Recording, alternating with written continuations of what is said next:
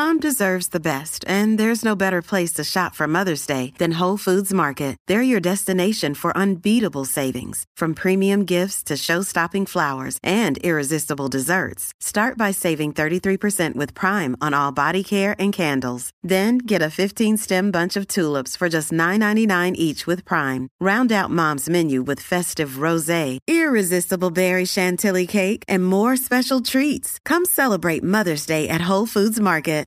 Hi, and welcome to the 10 Minute Food Truck Training Podcast. My name is Bill Moore. I am a food truck business trainer, author of Food Truck 101, Beginner to Winner, and the forthcoming book, Food Truck 201. This podcast is all about helping you start and grow your food truck business. If you're a part of the Food Truck Training Facebook group, you know I post a welcome home post every 100 members or so.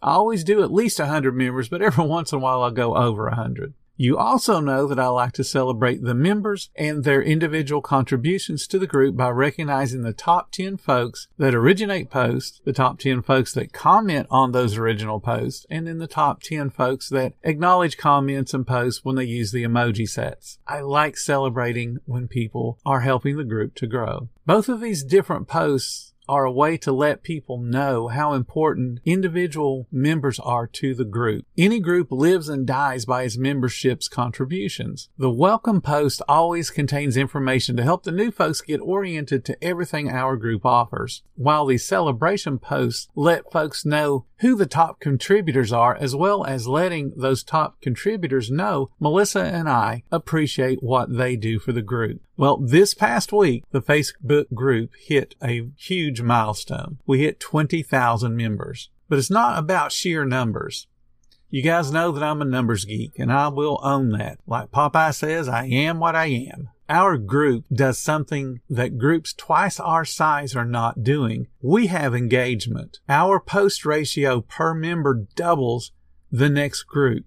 And that particular group has 17,000 more members than we do. All of the private groups that are above 10,000 members, none of them are experiencing the growth of our group. Since January of this year, our group has added 3,100 members. The next highest total among any of the Facebook groups is 551. And by the way, that's the same group that has 17,000 more members than us, but has a lower post ratio than we do. And if you'd like to know, that is also the largest Facebook group that's a private Facebook group for food trucks. The key word there is private. There are two other groups that have more membership, but both of them are public, and you can't compare a public group to a private group. For a public group, adding members is just as easy as an existing member posting something in the group saying, Hey, look at this food truck. I love it. And then all of the friends of that particular person that posts that post of, Hey, I love this food truck will now comment because their friend posted and they want to support their friend. So they can go in and comment. They don't have to go through any kind of screening process. They just go in and post. Hey, I agree with you. You're awesome. I can't wait for your food truck to be open. So that's all their friends doing that. Once their friends comment, their friends are now official members of that group. So the groups that are public grow differently than private groups go. Now, the people that commented and were supporting their friends, like, I love your food truck. Can't wait for you to get open. They may not care one bit about the food truck industry. They probably don't care the issues that we face, but they're now members of a food truck group on Facebook. Public groups are a great way to find a food truck to go eat at, but they're really not great for advice because you have no clue who's giving you advice. And you certainly shouldn't be asking questions in a public group where the general population has access to the little details of how we run our business, like that we charge more money than it costs us to make the food. Everyone knows that, but they don't need to see it in numbers. They don't need to see it written out. Why are they charging four times what it costs them or five times? Or if you're selling water, why are they charging 20 times what the water costs them? People don't need to see those kind of things. But yet every single day in a public group, somebody's posting that kind of nonsense and asking that kind of question. But let's get off of Facebook groups for a minute. Let's talk about this podcast and its growth. Last week, the podcast hit an impressive milestone. It has had 40,000 listens. That is amazing to me. I know it's a drop in the bucket when you compare the podcast to someone like PewDiePie, who has millions upon millions of listeners and billions of views of his videos. But when you consider that this is a very specific business topic, that's an impressive number. Along with those 40,000 listens, the interview with Anro that was earlier this week also marked the 200th episode of the podcast. That's another impressive mark. Well, it is for me anyway. I know there's YouTubers out there that have thousands of videos, but again, for a specific business topic, 200 is a whole lot of episodes without repeating the topics or without repeating the subject matter. Beyond the Facebook group and beyond the podcast, I set some goals for this year. I just wanted to see growth in all different areas of my business. So here's how things stand three months into the year. For the podcast, I wanted to hit 50,000 listens for the whole year because that more than doubled what we did last year. My goal obviously was too low because we're already at 40,000. So the lesson to be learned there is don't set your goals too low. The Facebook group, I wanted to have 10,000 new members. We are exactly on pace for that. So we could easily beat that if we have a really good summer. Likewise, we could also not hit it if we have some reason that causes a decline in the number of people that want in our group. So what that tells you, if you're setting a goal and you're on pace to hit that goal, is you cannot let your foot up off the accelerator. You got to keep doing what you've been doing. You can't just cross your fingers and hope. You've got to take action and keep going.